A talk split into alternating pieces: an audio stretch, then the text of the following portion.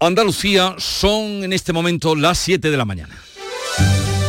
En Canal Sur Radio, La mañana de Andalucía con Jesús Vigorra.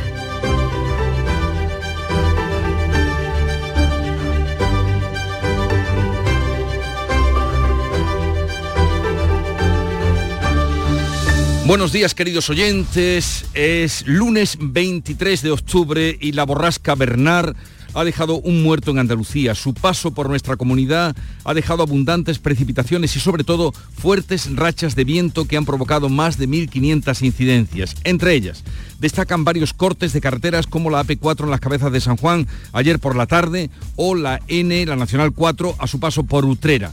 Siete vuelos han sido desviados y dos cancelados en el aeropuerto de Sevilla. Además, el tráfico ferroviario ha visto, se ha visto gravemente afectado, como cuenta esta pasajera del tren de San Fernando a Sevilla, oigan esto, que ha permanecido nueve horas en Utrera hasta que su marido la ha recogido esta mañana a las 5 menos cuarto. He salido de San Fernando a las 7 menos 10 de la tarde, a las 8 de la tarde nos hemos quedado parados en Utrera y ahí nos hemos quedado parados y ya le digo, hasta las 5 menos 20 así que mi marido a buscarme. Interrumpido también el tráfico marítimo entre Tarifa y Tánger. Algeciras ha mantenido algunas conexiones con Ceuta. En Jaén, el último día de la feria de San Lucas se quedó sin los espectáculos que tenía programados de drones ni el ferial por la noche. Mientras en Oriente Próximo, ya en el ámbito internacional, los bombardeos no cesan entre Israel y Hamas. Un segundo convoy formado por menos de 20 camiones ha entrado en la franja con medicamentos, agua y alimentos. Pedro Sánchez ha hablado por teléfono con Netanyahu y le ha reiterado su condena a los ataques terroristas de Hamas y el derecho de Israel a defenderse, pero le ha pedido que la ayuda humanitaria siga llegando a la población de Gaza. La la crisis migratoria empeora en Canarias. Este fin de semana casi 1.400 inmigrantes han llegado a la isla, a la isla de Hierro, donde los centros de acogida están colapsados. Y del exterior, la sorpresa de las elecciones argentinas. Vence el candidato peronista, pero habrá una segunda vuelta. El actual ministro de Economía, Sergio Massa, ha ganado con el 36% de los votos, pero todo está en el aire. El candidato libertario, Javier Milei, no confirmó las encuestas, aunque ha llegado al 30%. Todo se va a decidir el próximo 19 de noviembre. Y en cuanto al tiempo, se esperan lluvias, habría que decir más lluvias, que pueden ser localmente fuertes y persistentes en el sureste y zonas del Valle del Guadalquivir. Vientos de poniente o suroeste con rachas fuertes en el litoral mediterráneo oriental y en zonas altas orientales. Las temperaturas mínimas subirán en la mitad oriental y sin cambios o en descenso en el resto. Las máximas subirán en Huelva y Almería, oscilarán entre los 20 de Jaén y los 25 de Almería. Y vamos a ver con nuestros compañeros cómo viene el día y qué nos dejó el domingo o la tarde del domingo de ayer. Cádiz, salud, votaron. Calma ahora en Cádiz después de un domingo complicado con más de 300 actuaciones y carreteras que tuvieron que cortarse también incluso en la propia capital gaditana por el escenario que dejaban los árboles y ramas caídas. Ahora mismo ha mainado el viento, tenemos 18 grados, se espera una máxima de 21 y de momento no llueve. ¿Cómo amanece Campo de Gibraltar, Susana Torrejón? Pues lloviendo de forma intermitente aquí en el campo de Gibraltar y el viento que ayer provocó la cancelación de las salidas de la tarde con Tánger ha bajado de intensidad en Algeciras. Ya se han retomado estas salidas. Tenemos 17 grados de temperatura y hoy llegaremos a los 21. ¿Cómo viene el día por Jerez, Pablo Cosano? Pues más tranquilo que ayer, donde se registraron 108 kilómetros por hora de velocidad del viento, la más alta de toda la provincia. A esta hora, los bomberos y todos los servicios municipales todavía trabajan para devolver la normalidad a las calles de Jerez que todavía están cortadas debido a la caída de ramas, árboles tumbados o elementos de mobiliario urbano sobre la calzada que se movió a causa de las fortísimas rachas de viento que trajo Bernard. El ayuntamiento va a poner un eh, teléfono a disposición de los ciudadanos para comunicar incidencias, que es el 956 14 95 70. Ahora mismo tenemos 17 grados, 20 de máxima prevista. Una de las provincias más afectadas fue Huelva, Sonia Vela. Sí, Jesús, sobre todo por el fallecimiento de esa persona en Trigueros la pasada noche. Era el conductor de un vehículo que quedaba atrapado tras el desprendimiento de una de las paredes del camino del arroyo Sequillo en esta localidad. Hoy es día para evaluar los daños. Se han suspendido, ojo, las clases en la Universidad de Huelva. Los servicios de emergencia siguen trabajando para devolver la normalidad en un buen número de municipios. En lo que respecta al tiempo para hoy, cielos nubosos, se prevén lluvias y tormentas por toda la provincia, pero más débiles que las de ayer vientos flojos, aunque serán algo más intensos en el litoral. La máxima para hoy de 21, a esta hora 12 en la capital. En Córdoba, Mar Vallecillo. Pues en Córdoba el viento alcanzó ayer la cifra récord de los 110 kilómetros por hora. Caída de árboles, derribo de muros, cortes de luz, retenciones en carreteras son los efectos del temporal. 15 grados ahora mismo y cielos nublados. Vamos ahora a saber cómo viene Sevilla, cómo viene el día en Sevilla, Antonio Catoni. Bueno, el día en Sevilla, desde luego, mucho más tranquilo que en el día de ayer. El viento, ramas, eh, ese es el panorama que tenemos en la capital y en las localidades de la provincia de Sevilla. Se están evaluando todos los daños. Lo más importante también es tener en cuenta cómo afecta esto a las comunicaciones. Por ejemplo, a esta hora la carretera A375 del Coronil Autrera está cortada por la caída de un árbol y también eh, hay problemas en la vía que comunica eh, Cádiz y Sevilla a la altura de Utrera, donde, como escuchábamos en el Club de los Primeros, pues una eh, viajera quedaba nueve horas atrapada en el tren y al final pues se ha ido porque la ha ido a recoger su, su marido. Eh, parece que la circulación sigue condicionada por la caída del tendido eléctrico en este punto. En Málaga, ¿cómo amanece? ¿Cómo viene el día, Mati Ípola? Pues el día viene tranquilo y hay que decir que bueno que en Málaga ha habido incidentes pero sin importancia. Ahora tenemos 17 grados, hay una máxima prevista de 21, el cielo está cubierto y hay posibilidad de chubascos a lo largo de la jornada. Por Jaén, ¿qué se espera, Beatriz Mateas? Se espera un día mucho más tranquilo, tenemos 14 grados, una máxima de 20, ya no hay viento. Ayer llegamos con rachas a 102 kilómetros por hora, medio centenar de incidencias, dos localidades sin suministro eléctrico y dos mujeres heridas leves por caerle mobiliario urbano y la feria clausurada antes de tiempo, Jesús. Y Granada, en Carra Maldonado. De momento nubes, no se espera que vuelva el viento hasta la tarde, ya no tan fuerte, tenemos 15 grados, llegaremos a 22 y se han registrado un centenar de incidentes con tres personas heridas, dos de ellas turistas polacas, al caer un árbol en la zona de la Alhambra. En total ha habido medio centenar de árboles caídos en Granada. Lo que hizo también que la Alhambra quedara cerrada ayer. Y en Almería vamos a concluir. ¿Qué tal por allí, María Jesús Recio? Pues hemos pasado un domingo de lo más tranquilo en lo meteorológico, vamos a seguir así. Tenemos algunas nubes, 18 grados, subiremos hasta 25 de máxima, puede haber algo de viento al final del día y quizá un poco de lluvia.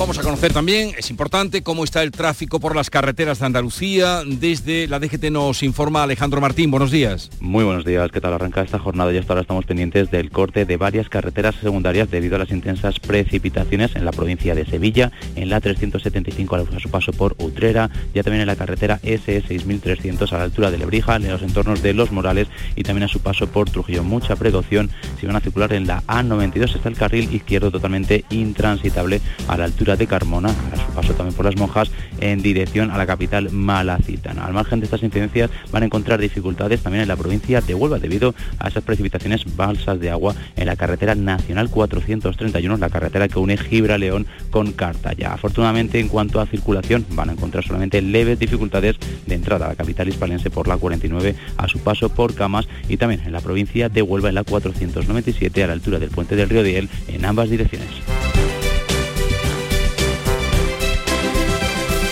Son las 7, 8 minutos de la mañana de este lunes 23 de octubre. Aquadeus, ahora más cerca de ti, procedente del manantial Sierra Nevada, un agua excepcional en sabor, de mineralización débil que nace en tu región. Aquadeus Sierra Nevada es ideal para hidratar a toda la familia y no olvides tirar tu botella al contenedor amarillo. Aquadeus, fuente de vida, ahora también en Andalucía. Bonita playa, ¿verdad? Sí, y además segura. ¿A qué te refieres? Pues que una playa como esta, libre de edificaciones, protege nuestras costas. A ver, explícame eso. Mira, hoy este mar está tranquilo, pero con las tormentas, el fuerte oleaje se lleva gran cantidad de arena. Una vez pasa el temporal, estas mismas olas la devuelven a la playa.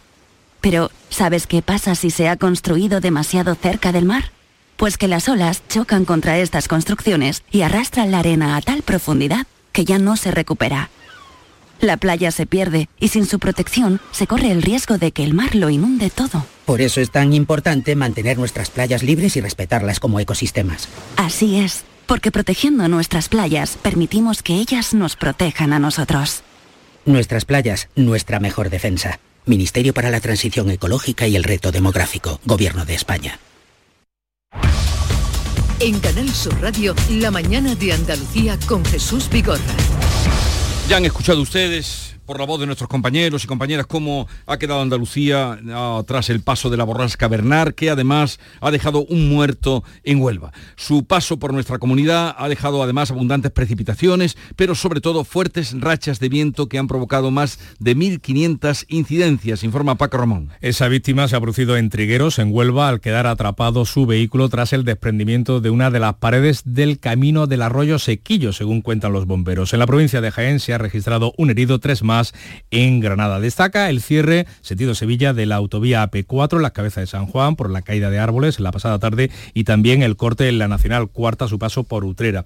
Son siete los vuelos que fueron desviados, dos cancelados en el aeropuerto hispalense por la borrasca que además ha provocado numerosas perdón, incidencias en el tráfico ferroviario. A esta hora Renfe comunica que la circulación va a seguir interrumpida en ese punto en Utrera, en el tramo Utrera Dos Hermanas, que afecta a la línea de cercanías C1 de Sevilla y a los trenes de media distancia Cádiz-Sevilla, Sevilla-Osuna y Sevilla-Málaga. En ese punto, en Utrera, ha estado tirada una mujer durante nueve horas esperando una solución de Renfe. Yo he salido de San Fernando a las 7 menos 10 de la tarde, a las 8 de la tarde nos hemos quedado parados en Utrera y ahí nos hemos quedado parados y ya le digo, hasta las 5 menos 20 así camino mi marido a buscarme porque es que Renfe nos dijeron que íbamos a poner autobuses, autobuses no han llegado, en el campo de Gibraltar, olas de 5 metros han interrumpido el tráfico entre Tarifa y Tánger. Sin embargo, Algeciras ha mantenido algunas de las conexiones con el puerto de Ceuta. El viento huracanado, con rachas que han llegado a superar los 100 kilómetros por hora, ha azotado con fuerza las provincias de Cádiz, Huelva y Sevilla. Nuria Durán. La provincia sevillana es la que ha concentrado el mayor número de avisos, más de medio millar, seguida de Cádiz con 400 y Huelva con 300.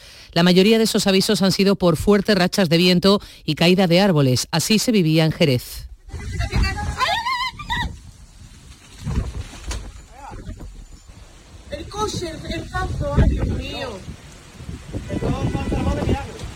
Muchos de esos árboles han caído sobre vehículos estacionados, la Universidad de Huelva ha suspendido hoy toda su actividad debido a los daños en las instalaciones. En Málaga y Córdoba las incidencias han sido menores y en Jaén el último día de la Feria de San Lucas se quedó sin espectáculo de drones ni ferial por la tarde-noche por el viento. El temporal ha provocado también el aplazamiento de varios partidos de Primera Federación, el Recreativo de Huelva, Alcoyano y el sanluqueño Córdoba. Parece que el día, por lo que nos han contado nuestros compañeros, viene más calmado, pero ya veremos cuando llegue la amanecida.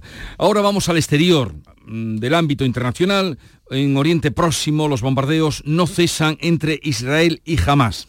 Pues un segundo convoy, a pesar de esos bombardeos, ha podido entrar a la franja. Son menos de 20 camiones con medicamentos, agua y alimentos, mientras al norte de Israel el gobierno ha ordenado, el gobierno de Tel Aviv ha ordenado la evacuación de otras 14 comunidades próximas a la frontera con Líbano, donde también se están intensificando los ataques contra Hezbollah. Además, el ejército israelí ha disparado, dice, accidentalmente contra una torre de control egipcia y ha provocado nueve heridos. Por cierto que Pedro Sánchez ha hablado por teléfono con Benjamín Netanyahu y le ha reiterado su condena a los ataques terroristas de Hamas y el derecho de Israel a defenderse. El presidente del gobierno en funciones le ha pedido a su homólogo israelí que la ayuda humanitaria llegue a la población de Gaza y le ha expresado su honda preocupación por la protección de todos los civiles. Israel tiene derecho a defenderse de Hamas, asume Sánchez, pero dentro de los límites del derecho internacional y humanitario.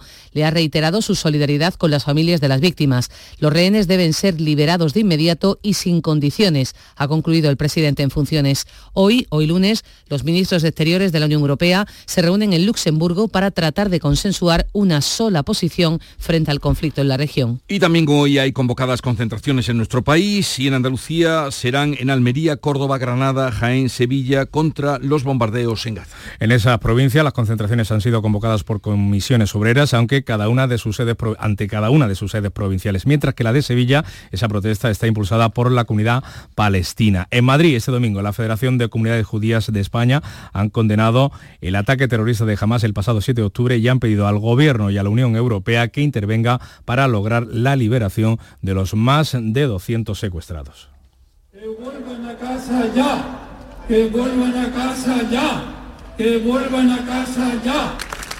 De la política nacional, sin fecha aún para la investidura y también sin los apoyos necesarios. PSOE y Sumar enfilan los últimos días de este mes de octubre, inmersos en la negociación para llegar a un acuerdo de gobierno tal y como se habían fijado. La reducción de la jornada laboral que quiere Sumar es uno de los principales puntos que mantienen distanciados a los actuales socios de gobierno, pero el principal obstáculo sigue siendo Junts y sus exigencias de amnistía, referéndum y un mediador internacional. De hecho, Puigdemont ha vuelto a reiterar que la independencia política de Cataluña es la única manera de continuar existiendo como nación. Así las cosas, el calendario es cada vez más ajustado. El martes de la semana que viene tiene lugar la jura de constitución de la princesa, así que nos iríamos a la semana del 6 al 12 de noviembre. El 27 es la fecha límite. Si a esas alturas no ha salido adelante la investidura, estaremos citados de nuevo a las urnas el próximo 14 de enero. Sobre el camino a la investidura de Sánchez, el presidente del Partido Popular, Alberto Núñez Fijo, ha dicho que si el presidente consigue la, eh, formar gobierno, lo hará como un presidente dimitido. En Toledo, Feijóo ha afirmado que por mucho que pueda revalidar su presidencia, Sánchez le va a juzgar la historia, porque si para el independentismo la amnistía es el punto de partida de las negociaciones de investidura, ese mismo punto será el final del presidente del gobierno. Os lo puedo asegurar, la historia le juzgará, las urnas le juzgarán y ese será su punto final. Quizás, quizás pueda formar un gobierno, pero ese gobierno nacerá roto. Quizás pueda lograr unos meses más la presidencia, pero realmente asumirá esta como un presidente dimitido. El presidente del PNV, Antonio Ortúzar, reconoce que las negociaciones para la investidura son complejas, pero cree que al final habrá acuerdo. Ortúzar considera que ha llegado el momento de que se reconozca el País Vasco como nación, ya que en la actualidad, ha dicho, no hay diferencias entre nacionalidades y regiones. Ni se ha notado mucho en la, en la realidad la diferenciación entre nacionalidades y regiones. Creemos que ha llegado el momento de hablar y de llamarle a las cosas por su nombre, ¿no? Nación es nación, Euskadi creemos nosotros que es una nación. El líder de los socialistas catalanes, Salvador Illa, ha asegurado que el proceso para la investidura de Pedro Sánchez es una oportunidad excepcional y que en ese momento ni de personalismos ni partidismos. Después de una investidura fallida del señor Feijóo estamos ante una oportunidad excepcional. Por tanto, no es momento ni de personalismos ni de partidismos. No es momento de personalismos, es momento de responsabilidad, no es momento de partidismos, es momento de política en maiúsculas, de política escrita en maiúsculas. ¿no? Elecciones en Argentina con una participación del 74%. Sorpresa en estas elecciones porque ha vencido el candidato peronista, pero habrá segunda vuelta. El actual ministro de Economía, Sergio Massa, ha ganado las elecciones a la presidencia de Argentina. Ha ganado el peronista con el 36% de los votos, pero todo está en el aire. El candidato libertario, Javier Milei, se ha quedado muy lejos de la victoria que auguraban las encuestas, aunque ha llegado al 30%. Massa ha arrasado en la provincia de Buenos Aires, que ha sido clave. La aspirante de Juntos por el Cambio, Patricia Bullrich, se veía en segunda ronda, aunque se ha quedado tan solo con el 23% de las papeletas, así es que queda fuera de esa segunda vuelta. Ha votado el 74% de los argentinos. En Argentina es obligatorio el voto. Todo se decidirá ahora, dentro de un mes, el 19 de noviembre. En Andalucía hay censados más de 15.000 argentinos y la crisis migratoria que vuelve y que empeora en Canarias. Este fin de semana casi 1.400 inmigrantes han llegado a la isla de Hierro, donde los centros de acogida están colapsados. Alrededor de 800 ya han sido trasladados del Hierro a otras islas Canarias, pero la llegada de personas es continua. Este domingo han vuelto a arribar 320 inmigrantes más y el sábado solo en un cayuco desembarcaron esa cifra, 320 personas. Un registro extraordinario desde que se abriera la ruta canaria de las pateras hace ya tres décadas. Seguimos hablando de inmigración porque un juzgado de Melilla ha considerado legales las devoluciones en caliente.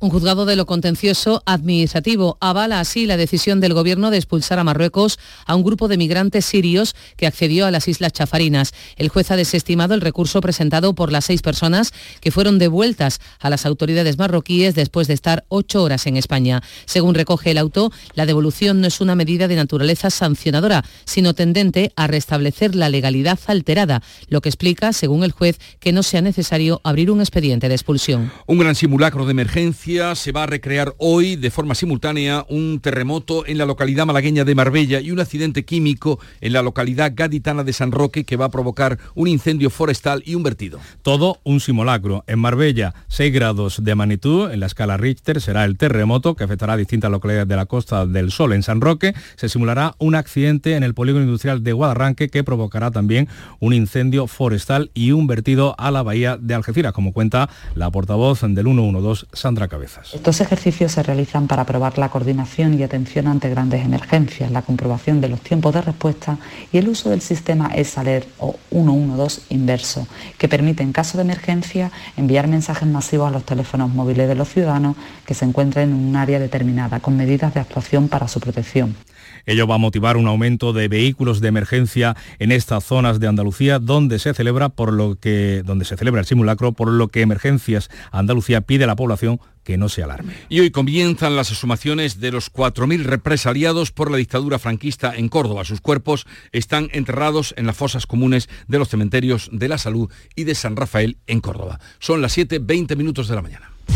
La mañana de Andalucía. La tarde de Canal Sur Radio con Mariló Maldonado estará este 26 de octubre en el Congreso de la Salud Cardiovascular SEC 23. Organizado por la Sociedad Española de Cardiología, miles de especialistas van a abordar en este foro las novedades en prevención, diagnóstico y el tratamiento de las enfermedades cardiovasculares, primera causa de muerte en España. La tarde de Canal Sur Radio con Mariló Maldonado este jueves 26 de octubre desde el Congreso de la Salud Cardiovascular en Málaga. Con la colaboración de la Sociedad Española de Cardiología. Vamos ahora con la revista de prensa que nos trae Jorge González. Buenos días, Jorge. Hola Jesús, ¿qué tal? Buenos días. Vamos a comenzar por lo que recogen, lo que destacan los periódicos de ámbito nacional. Vamos a ver, vamos a empezar por el país, si te parece. Eh, este es el titular más destacado en su portada. Israel recrudece la ofensiva en Gaza y golpea Cisjordania. Dice el diario de Prisa, el ejército israelí ataca el sur del Líbano en respuesta a los disparos de Hezbollah. En la fotografía vemos a un grupo de personas entre los escombros evacuando a las víctimas de un bombardeo. Nos llama la atención la belleta de El Roto, en la que podemos ver un catalejo de esos que hay en los miradores, todo negro, y al fondo se ven pues unas columnas de humo que salen de, de abajo, ¿no? Con esta leyenda, mire lejos y entre paréntesis, para otro lado como siempre muy fino. También en el mundo, Zelensky busca aliarse con Netanyahu. El presidente ucraniano ofrece apoyo a Israel tras distanciarse por la invasión rusa. De este asunto va el editorial que tiene este título, Peligro de congelación en Ucrania. Dice el país en su editorial que la guerra en Ucrania continúa con el espantoso balance y muerte que la caracteriza desde que empezó hace ya 20 meses, pero eclipsada por las dimensiones de la guerra de Gaza, que ha mermado el interés que genera en el resto del mundo. A nadie como a Vladimir Putin beneficia tanto la apertura de un segundo frente en Oriente Próximo, puesto que obliga a Estados Unidos, dice el editorial del país, a distribuir entre Israel y Ucrania los suministros bélicos, la munición de artillería y los sistemas de defensa aérea. Otros titulares, el dinero de los españoles en paraísos fiscales alcanza una cifra récord. El volumen total llega, ¿tú cuánto podrías decir? A ver.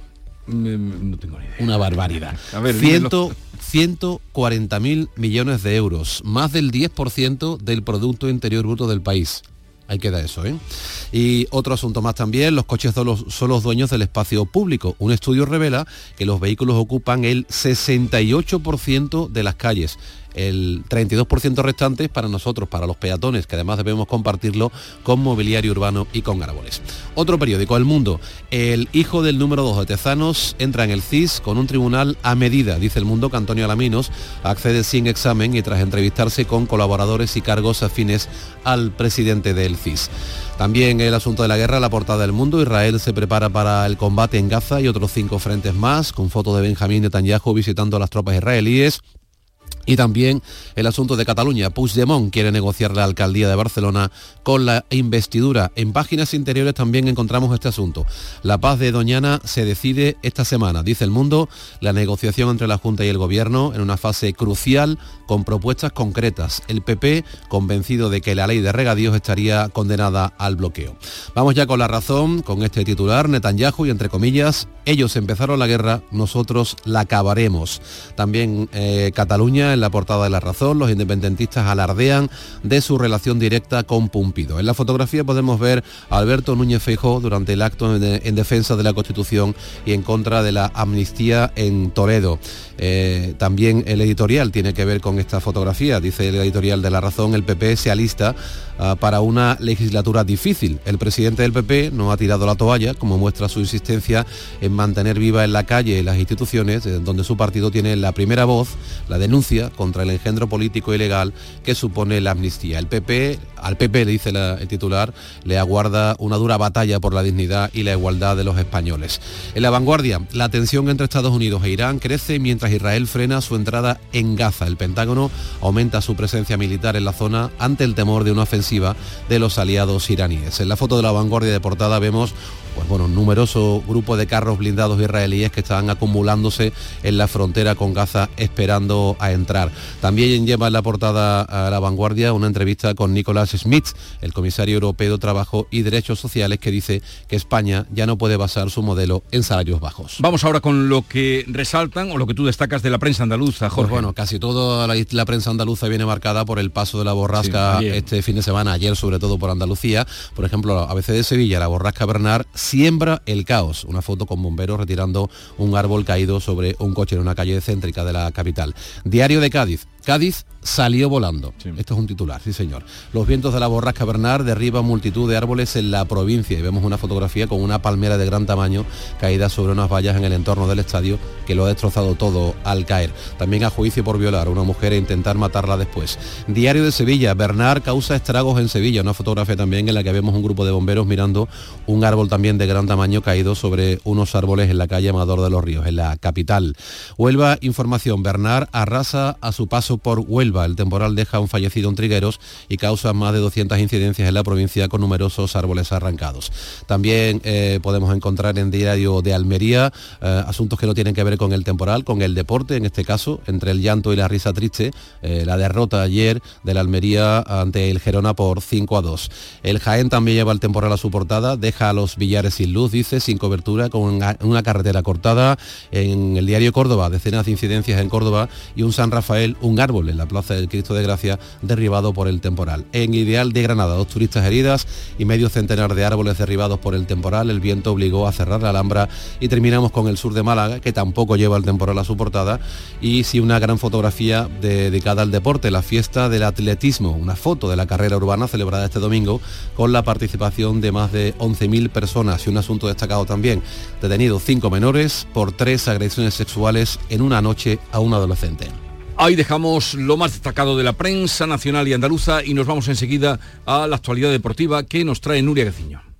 En el programa del Yuyu nos reímos de todo. Ya sabes que siempre nos gusta mirar el lado bueno de la vida. Son animales que se hacen de querer. Por ejemplo, la langosta del acuario del restaurante Gente di Mare se encontró con una gachí, la acarició, la, la señora se llevó a la langosta y tras darle otra caricia la devolvió al mar. El programa del Yuyu de lunes a viernes a las 3 de la tarde. Gente tierna que ama a los animales por pequeños que sean. Por favor, no los devuelvan al mar que pueden causar problemas. En su lugar, nos los mandan a la radio y descuiden que aquí estarán en buenas manos. Contigo somos más Canal Sur Radio. Contigo somos más Andalucía. Vamos ya con la información deportiva que nos trae Nuria. Buenos días. Hola, ¿qué tal? Muy buenos días. A falta del partido de esta noche del Cádiz, ningún andaluz ha logrado la victoria este fin de semana. Y los que más nos preocupan son el Almería y el Granada. El conjunto almeriense que estrenaba técnico en la figura de Garitano sigue sin levantar cabeza y con los mismos problemas en defensa. Prueba de ellos que a pesar de ir ganando en la primera media hora por 0 a 2, en el último tramo de la primera parte, el Girona fue capaz de remontar frente al Almería, al que terminó ganando por 5 a 2. Muy preocupante la situación del Almería, que no sale del farolillo rojo, como preocupante es también la situación del Granada, que sigue en descenso tras perder el viernes con Osasuna por 2 a 0. Por su parte, Sevilla y Betis empataron a 1 en sus respectivos partidos del sábado, el Betis en Getafe y el Sevilla con el debut de Diego Alonso en el Sánchez Pijuán frente al Real Madrid, que mantiene su política política de quejarse de los arbitrajes, tal y como viene haciendo desde que empezó la liga. Hoy pone la guinda la décima jornada en primera el Cádiz, que a las 9 se mide al Valencia en Mestalla. Un triunfo cadista le daría la posibilidad a los de Sergio González de subir hasta mitad de la tabla clasificatoria. Una vez se dispute este partido, comienza mañana una nueva semana europea donde el Sevilla recibe al Arsenal a las 9 de la noche. El jueves en la Liga Europa el Betis viaja para enfrentarse al Aris Limasol de Chipre a las 7 menos cuarto de la tarde. Y la selección femenina de fútbol se concentra hoy en las Vuelta a escena de la selección femenina para los dos próximos eh, compromisos internacionales clasificatorios para la final a 4 de la Liga de las Naciones. El viernes toca Italia y el martes 31 Suiza. Son dudas por diversas molestias Irene Paredes y la guardameta Enis Salón que serán examinadas hoy. La agenda para el día es apretada ya que hoy se va a formalizar la firma del convenio y los términos que se acordaron en la anterior concentración, en la de Oliva, y luego por la tarde a las 7 entrenamiento a puerta abierta para ver a las campeonas del mundo. Gracias Nuria, 7.30 minutos de la mañana, enseguida alcanzamos esa hora, continuamos.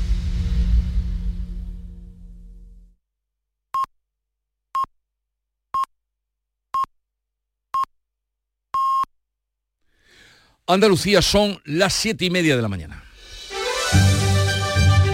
En Canal Sur Radio, La mañana de Andalucía con Jesús Vigorra. Y a esta hora vamos a dar cuenta en titulares con Nuria Durán de lo más destacado que les venimos contando esta mañana. El temporal deja un fallecido y más de 1.500 incidencias a su paso por Andalucía. Ha muerto un hombre en Trigueros, en Huelva, otras cuatro personas más han resultado heridas, una en Jaén y tres en Granada. El viento ha sido el protagonista de la borrasca Bernard, ese es su nombre, con rachas que han superado los 100 kilómetros por hora. Sevilla es la provincia que ha concentrado el mayor número de avisos, más de medio millar. Le sigue Cádiz con 400 y Huelva con 300. Internacional, en la franja de Gaza prosiguen los bombardeos mientras la ayuda humanitaria sigue sin llegar a los palestinos. Pedro Sánchez ha hablado por teléfono en las últimas horas con Benjamín Netanyahu. Los ministros de Exteriores de la Unión Europea hoy se reúnen en Luxemburgo en un encuentro marcado por la guerra en Oriente Próximo. De la política nacional destacamos que el PSOE y Sumar enfilan los últimos días de octubre inmersos en la negociación sin fecha aún para la investidura. La redu reducción de la jornada laboral que quiere sumar y la exigencia de Yolanda Díaz de consolidar los impuestos extraordinarios a la banca y a las energéticas son los dos principales escollos. Habrá segunda vuelta en las elecciones a la presidencia de Argentina. Ha ganado el peronista y actual ministro de Economía Sergio Massa con el 36% de los votos. El ultraderechista no dio la sorpresa. Javier Milei ha llegado al 30. Todo se decidirá el 19 de noviembre y vamos a recordar la previsión del tiempo para hoy. Hoy se esperan lluvias que pueden ser localmente fuertes y persistentes en el sureste y zonas del Valle del Guadalquivir. Vientos de poniente o suroeste con rachas fuertes en el litoral mediterráneo oriental y también en las zonas altas orientales. Las temperaturas mínimas suben en la mitad oriental, sin cambios o, este, o en descenso en el resto de Andalucía. Las máximas subirán en Huelva y Almería, oscilarán entre los 20 de Jaén y los 25 de Almería. 7.32 minutos de la mañana, en un momento estamos con las claves económicas que nos trae, como cada día, Paco Vocero. Te ayudamos a darle la vuelta a tus ahorros. Descubre lo que puedes conseguir con la cuenta 360 de Cajamar. Y no le des más vueltas. Consulta la información de requisitos y vinculaciones de la cuenta 360 en tu oficina más cercana o en gcc.es barra cuenta 360. Cajamar. Distintos desde siempre. ¡Más leña! ¡Más leña! ¡Más leña! Si más leña, prueba las nuevas pipas leñeras de Pipas Reyes. Las mejores pipas de Reyes, pero más leñeras. Nuevas pipas leñeras de Reyes. Descúbrelas ya en tu punto de venta habitual. Las claves económicas con Paco Bocero. Paco, buenos días. Buenos días, Jesús. ¿Qué tal? ¿Cómo vamos? buena semana. Pues, Igualmente. eh, aquí, soportando el temporal, nunca mejor dicho. Sí, lo sí. que hemos vivido ayer.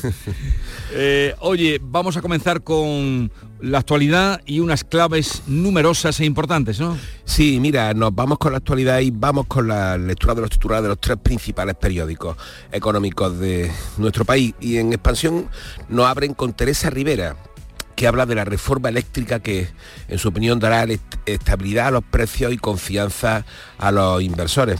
En cinco días, sin embargo, se plantean lo que necesitarían muchas empresas para salir a bolsa y a rebajar al 10% el capital mínimo, porque tanto en España como en el conjunto de la Unión hay cierta sequía de este tipo de financiación en el mercado de renta variable. Y luego en el, en el Economista, eh, un titular bastante curioso. España entierra la cultura de la prejubilación bajo una avalancha de despidos convencionales. Y comenta el periódico que los prejubilados alcanzan el mínimo histórico. Y mira, nos vamos ahora con las claves que como tú dices son numerosas e importantes. Pues cuéntanos, vamos a ello. Mira, de hecho comenzamos hoy lunes con los datos hoteleros que publica el INE hasta septiembre y con ellos vamos a comprobar cuán por encima se encuentra la ocupación hotelera frente a antes de la pandemia y si continúa la tendencia a la moderación de la subida de precios que se ha registrado en los últimos meses. Por su parte, el Banco de España va a dar a conocer otros dos datos significativos. Por una parte, los datos de la morosidad sobre créditos concedidos hasta agosto, datos importantes los de morosidad, y también los de la deuda hasta agosto. Pues sí, son importantes y algo más para hoy. Pues mira, vamos con dos citas ministeriales europeas importantes. Una la acogemos nosotros en León y es la reunión informal para analizar la situación del sector de las telecomunicaciones y la digitalización en Europa. Ojo, una reunión importante porque estamos hablando de una cuestión muy importante con retos muy importantes de mercado, entre ellos frente a las compañías europeas, eh, perdón, compañías americanas y asiáticas. Por su parte también va a haber una reunión de los ministros de Agricultura en Luxemburgo con la situación de los mercados agrícolas sobre la mesa. Y por cierto, a ver en qué queda lo que sucedió la semana pasada en la frontera francesa y la violencia en cuanto a nuestros transportistas, nuestros productos. Por cierto, hoy hablaremos a partir de las 9 con la consejera de Agricultura de la Junta de Andalucía, a la que también preguntaremos esa reacción eh, de los gabachos, los franceses, volviendo a atacar los camiones españoles.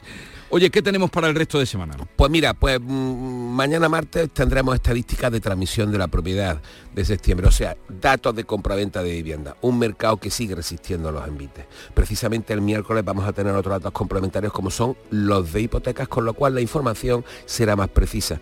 Y también el miércoles tendremos índice de precios industriales, un dato que ya hemos comentado varias veces que es importante porque impacta directamente la inflación porque mide los precios de los productores. Y para el final de semana, lo más importante, como sucede en la última semana de enero, abril y julio, a ver, explícanos. Pues mira, antes de nada, eh, recordar también que tendremos mañana PM Industrial de Servicios, o sea, el adelanto de actividad, pero el jueves. Eh, pero, pero mañana, perdón, porque el jueves, como tú bien decías, vamos a tener encuesta de población activa, EPA, EPA del tercer trimestre. Y el viernes adelanto del PIB, del crecimiento también del tercer trimestre, que son los indicadores que suelen coincidir en las semanas que has comentado, las últimas semanas de enero, las de abril, las de julio y octubre. Y esta semana también nos viene con el regalito de la reunión de tipos del BCE el jueves, que por cierto también ha coincidido en algunas semanas como esta. Ya decíamos que venía intensa, pues aquí la tenemos. Oye, ¿te ha llamado la atención, no sé si lo has visto, el dato que daba mi compañero en la revista de prensa, eh, lo extraía del país, de que 140 mil millones es el dinero que tienen los españoles en paraísos fiscales, lo que vendría a ser un 10,6% del PIB. Sí, es un dato bastante curioso. ¿Te extraña? ¿Te sorprende? Bueno, tendríamos que comparar en relación con quién tiene eh, tanto y dónde. Quiero decir, cuánto tienen los franceses, cuánto tienen los italianos, cuánto tienen los alemanes. ¿no? Entonces a lo mejor ahí nos podemos hacer una... podemos tener una visión bastante mejor. Todo eso es comparable, pero ahí está el dato, 140 mil millones ¿Cuánto dinero tiene alguna gente, Paco? Sí, sí, sí, sin duda ninguna. Mira, hay gente que tiene bastante más dinero del que nos creemos y hay gente que nos parece que tiene mucho dinero y en realidad tiene bastante poco. Estas cosas son así. Hasta mañana, Paco. Hasta mañana. Adiós. Dios mío, Yaya, qué buenos están tus macarrones. Algún día nos tienes que contar tu ingrediente secreto. Pates la piara, más buenos que el pan.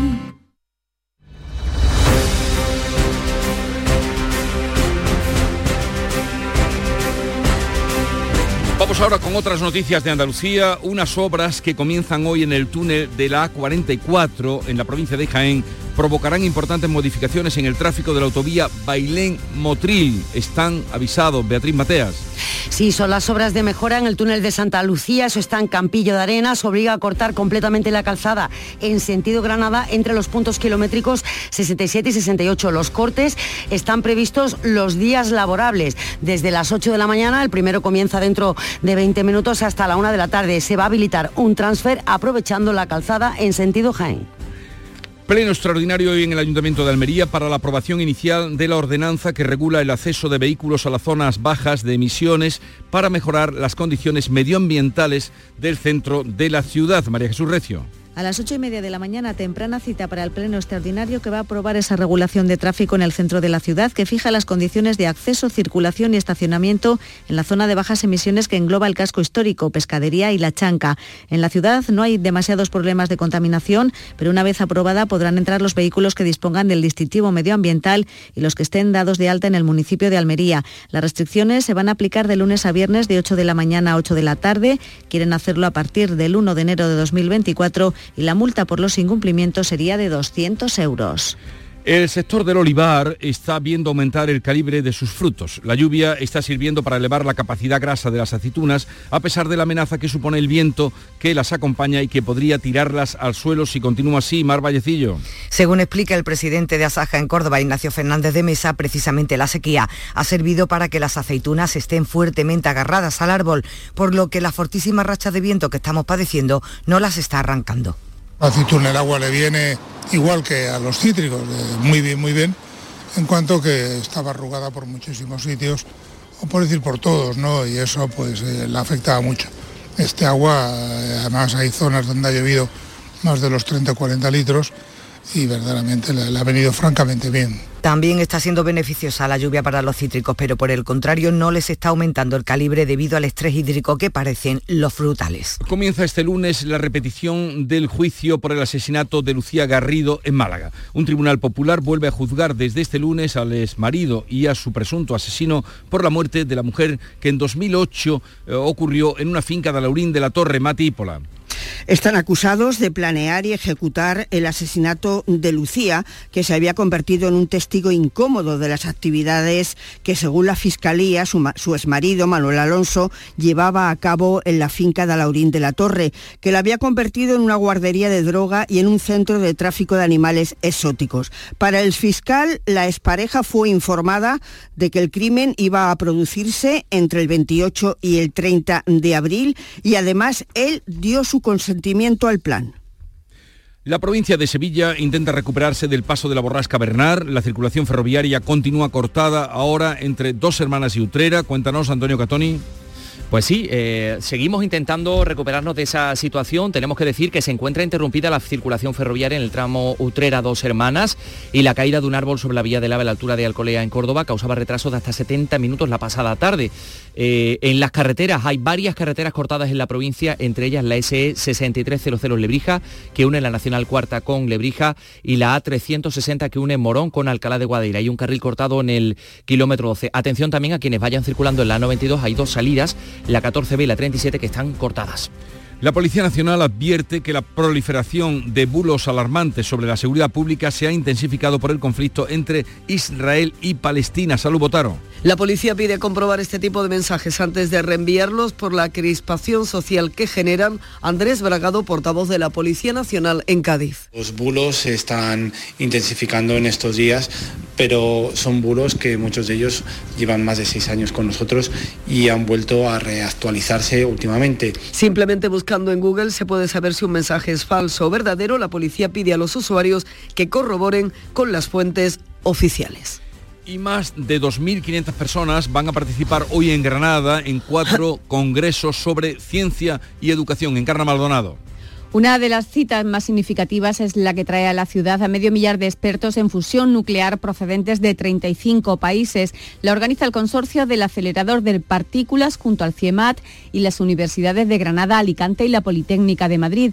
Además, el congreso más multitudinario va a ser el de coeducación que organiza las consejerías de Educación, Universidades e Inclusión Social y al que acuden 1.400 profesionales para abordar la igualdad desde diferentes perspectivas. Finalmente, el Parque de las Ciencias celebra otros dos congresos, uno de expertos de los Centros de Investigación Severo Ochoa y María de Maestu y otro sobre divulgación del conocimiento científico.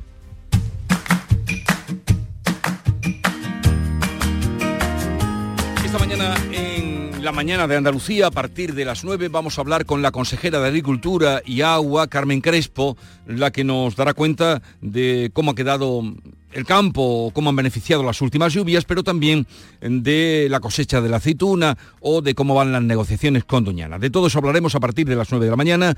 A partir de las 10 y media estará por aquí, como cada lunes, Francisco Arevalo para atenderles a ustedes en quejas, reclamaciones, consultas sobre tema de seguros y vehículos. Y a partir de las 11 vamos a recibir la visita de una artista andaluza, joven, que está triunfando y que viene a presentarnos su último disco, Ultra Belleza. Ella es María José Yergo.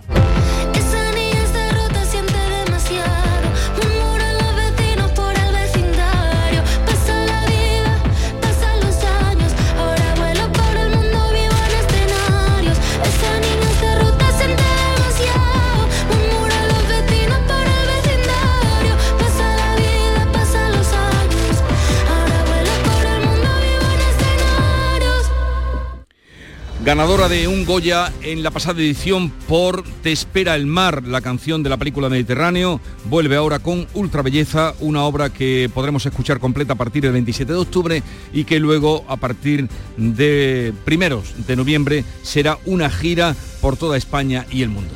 La visita de María José Yergo.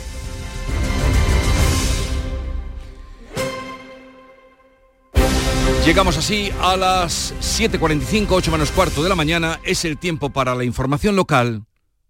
Atentos. En la mañana de Andalucía de Canal Sur Radio, las noticias de Sevilla con Antonio Catoni. Buenos días. Las calles de Sevilla y las localidades de la provincia amanecen cubiertas de hojas, de ramas de gran porte e incluso de árboles arrancados de raíz por la borrasca Bernard. Las fuertes rachas de viento llevaban al Ayuntamiento de Sevilla a activar el plan de emergencias. El balance provisional de la Policía Local de la capital es de 500 incidencias.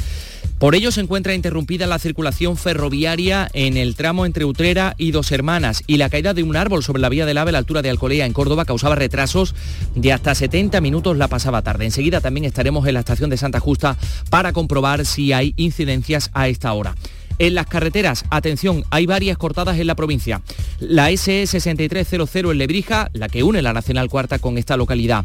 En la A360 que une Morón con Alcalá, de Guadaira hay un carril cortado en el kilómetro 12 por la caída de un árbol en la calzada. La, carretera A375 del Coronil a Utrera cortada entre los kilómetros 8 y 17 en ambos sentidos. En el mismo término del Coronil está cortada la SE 5205 entre los kilómetros 0 y 7. La A380 que une Alcalá y Morón está cortada a la altura de Marchena y en la A92 están cortadas la salida 14B hacia Alcalá de Guadaira y la salida 37 hacia Araal y Utrera.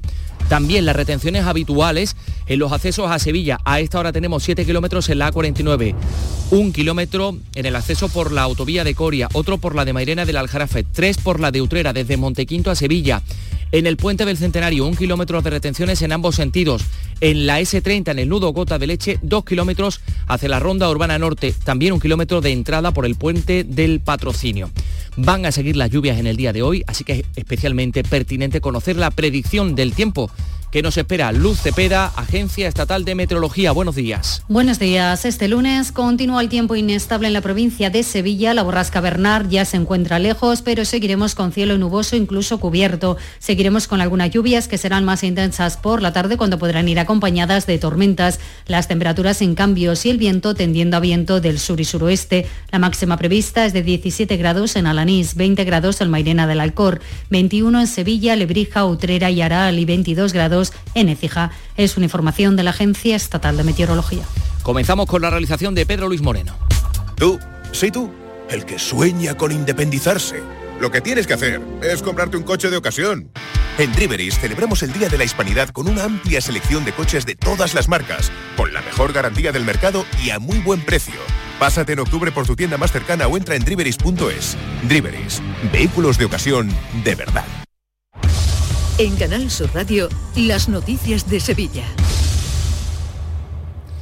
El paso de la borrasca Bernard ha causado numerosas incidencias que tienen consecuencias en estos momentos. Por ejemplo, en la red ferroviaria. Así que lo primero que vamos a hacer es acudir en directo a la estación de Santa Justa para comprobar si se siguen, si se han producido en las últimas horas retrasos y se siguen produciendo. Se encuentra ya en la estación de Santa Justa José Manuel, de la Linde. Buenos días.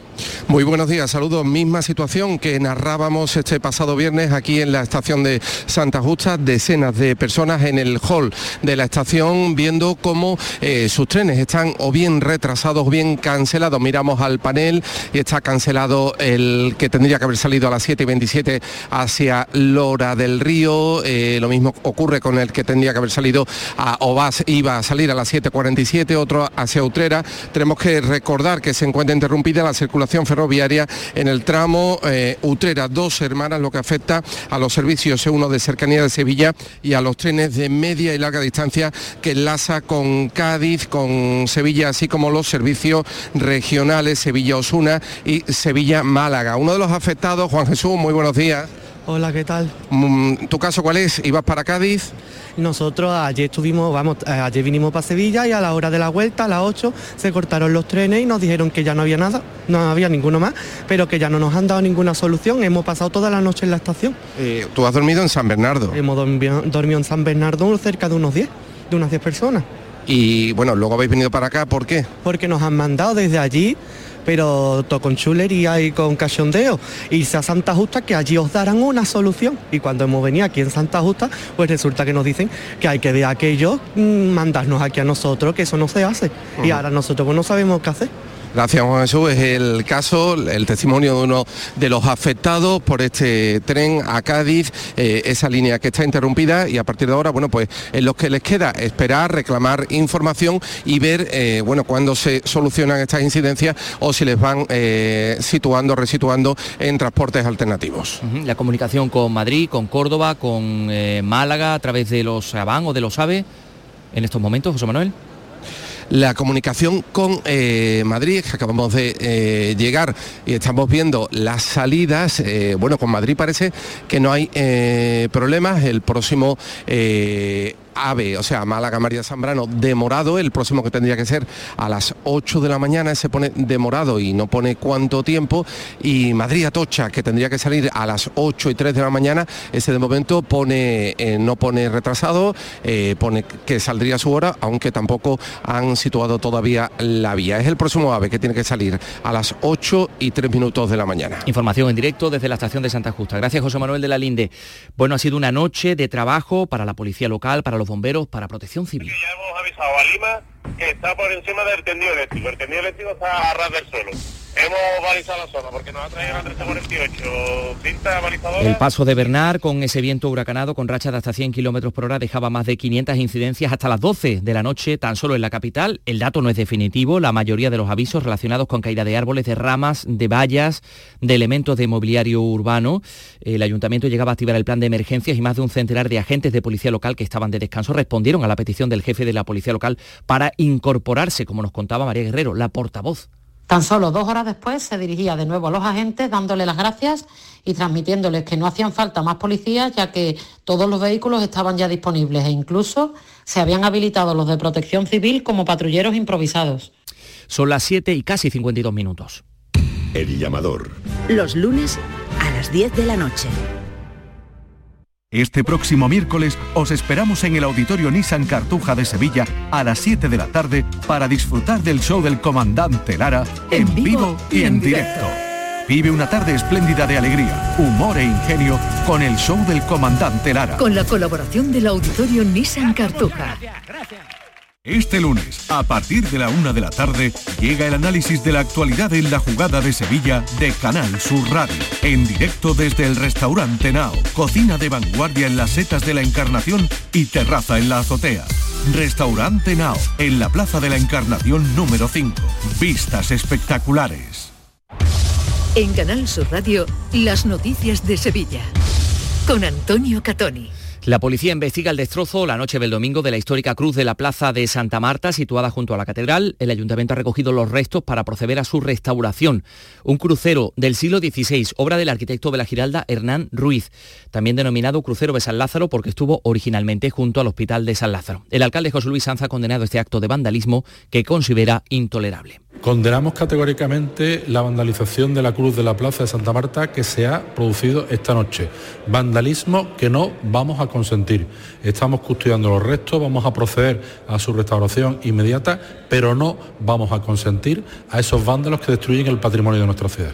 Les contamos también que un hombre ha resultado herido de gravedad este fin de semana tras ser apuñalado en una discoteca de dos hermanas. Es uno de los porteros del local que la madrugada del sábado recibía varias puñaladas en distintos órganos. Fue trasladado en estado crítico al hospital y tras ser operado de urgencia está estable y no se teme por su vida. Vamos con los deportes. ¿Cómo viene la semana para el Sevilla para el Betis? Carlos Gonzalo, buenos días. Hola, ¿qué tal? Los dos equipos sevillanos de Primera División, Real Betis y Sevilla Fútbol Club, afrontan semana de competiciones europeas. En el caso del Sevilla, en la Liga de Campeones, recibirá la visita del Arsenal, actual segundo clasificado de la Liga Inglesa. La cita será a las 9 de la noche en el estadio Ramón Sánchez Pijuán. Por su parte, el Real Betis se tiene que desplazar hasta Chipre para rendir visita en la UEFA Europa League al conjunto del Aris Limasol. Mientras en fútbol femenino, victoria para el Sevilla 1 a 2 en su desplazamiento al campo del Levante Las Planas. El Betis empataba a dos con el Valencia en la jornada del sábado. Dos apuntes más, si el tiempo lo permite, hoy lunes la delegación de Parques y Jardines comenzará la tala definitiva del ficus de la Encarnación, actualmente acotado y cuya copa se ha ido descargando después de que los técnicos hayan recomendado su apeo definitivo por el mal estado de las raíces y el tronco. Eso es, si el tiempo lo permite. Y sepan también que Tusan abre este lunes el plazo de inscripción en su nueva bolsa de empleo de 250 conductores. El plazo concluye el 8 de noviembre. Apenas quedan 40 miembros de la bolsa de empleo de 2022 pendientes de ser plenamente incorporados a la plantilla, por lo que se hace necesario una nueva bolsa. Quedan cinco minutos para las 8 de la mañana.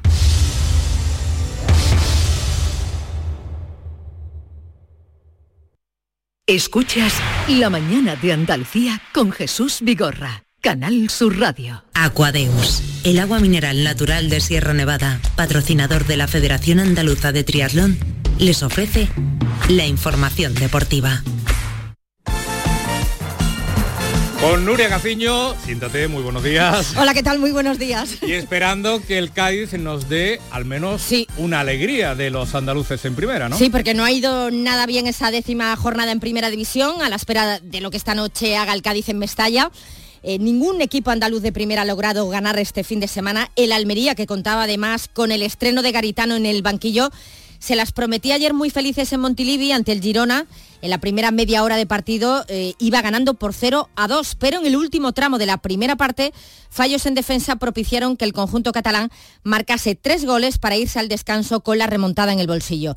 Ya en la segunda parte remató la faena con el 5 a 2 final. Mucho trabajo por delante el que hay y Garitano que tiene que poner fina a la línea defensiva. Está claro que el potencial ofensivo que tiene y de calidad ahora mismo es muy superior. En duelos, en velocidad, pues eh, se nos ha puesto el partido muy bien. Hemos empezado muy bien con la idea que, traíamos y luego es verdad que le han dado la vuelta muy fácil. ¿no? Lo hacen contra otros equipos también. Sabíamos de, de, la calidad, de la velocidad que tienen, la precisión en las finalizaciones también. Pero bueno, pues se ha juntado un poco la calidad que tienen ellos con la debilidad que tenemos nosotros en la parte de atrás. ¿no? Desde luego es preocupante la situación de la Almería, que no sale del farolillo rojo, y el que tampoco sale de los puestos de descenso es el Granada, tras perder el viernes con Osasuna por 2 a 0. El técnico Paco López no solo estaba enfadado por el resultado, sino también con el arbitraje. Yo que soy un probar a favor del VAR desde siempre, porque creo que es el fútbol es mucho más justo, pero volvemos a las interpretaciones que sigue siendo un, árbitro el que toma las decisiones. No me parece justo lo que están haciendo con nosotros, no en esta jornada de hoy, hay eh, ya en varias atrás, pero, pero lo de hoy, tanto la jugada de Álvaro en la primera parte del pisotón como la expulsión de Lucas Boyé, me parece muy rigurosa. Pues bueno, no estamos teniendo suerte tampoco en eso. Muy enfadado. Vimos a Paco López. Tampoco debió terminar muy contento su partido el técnico del Betis, Manuel Pellegrini, tras el empate a uno en Getafe y después de la cantidad de manotazos que más de uno en el conjunto verde y blanco tuvo que soportar. Creo que hoy día hubo por lo menos 7 o 8 manotazos en la cara que cortaron contras eh, peligrosas en un comienzo, así que eh, en eso lo dije antes del partido, hay un árbitro el que tiene que estimar son amarillas, son rojas, hay un bar que revisa, así que cada uno tiene su estilo y como digo siempre hay un árbitro el que tiene que marcar ese límite.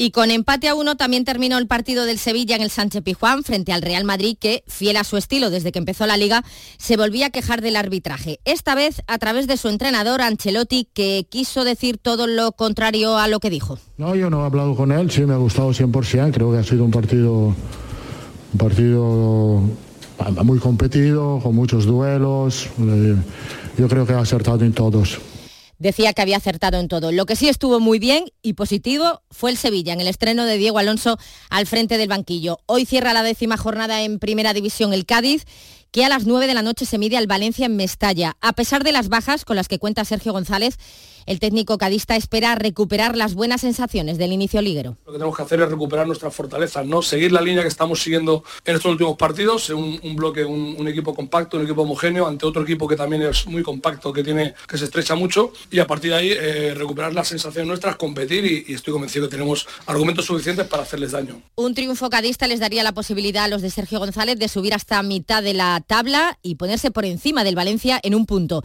En estos momentos el Cádiz tiene nueve puntos, los mismos que el Sevilla, que es décimo tercero. Octavo aparece el Betis con 14 puntos a solo tres de los puestos europeos.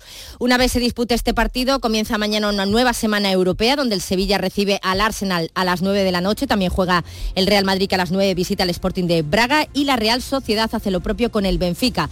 El jueves en la Liga Europa el Betis viaja para enfrentarse al Aris Limasol de Chipre a las 7 menos cuarto de la tarde y estaremos pendientes de la selección femenina que hoy se concentra también en las Rozas para sus partidos de Liga de las Naciones. Aquadeus, ahora más cerca de ti, procedente del manantial Sierra Nevada, un agua excepcional en sabor, de mineralización débil que nace en tu región. Aquadeus Sierra Nevada es ideal para hidratar a toda la familia y no olvides tirar tu botella al contenedor amarillo. Aquadeus, fuente de vida, ahora también en Andalucía. Canal Sur Radio, la radio de Andalucía.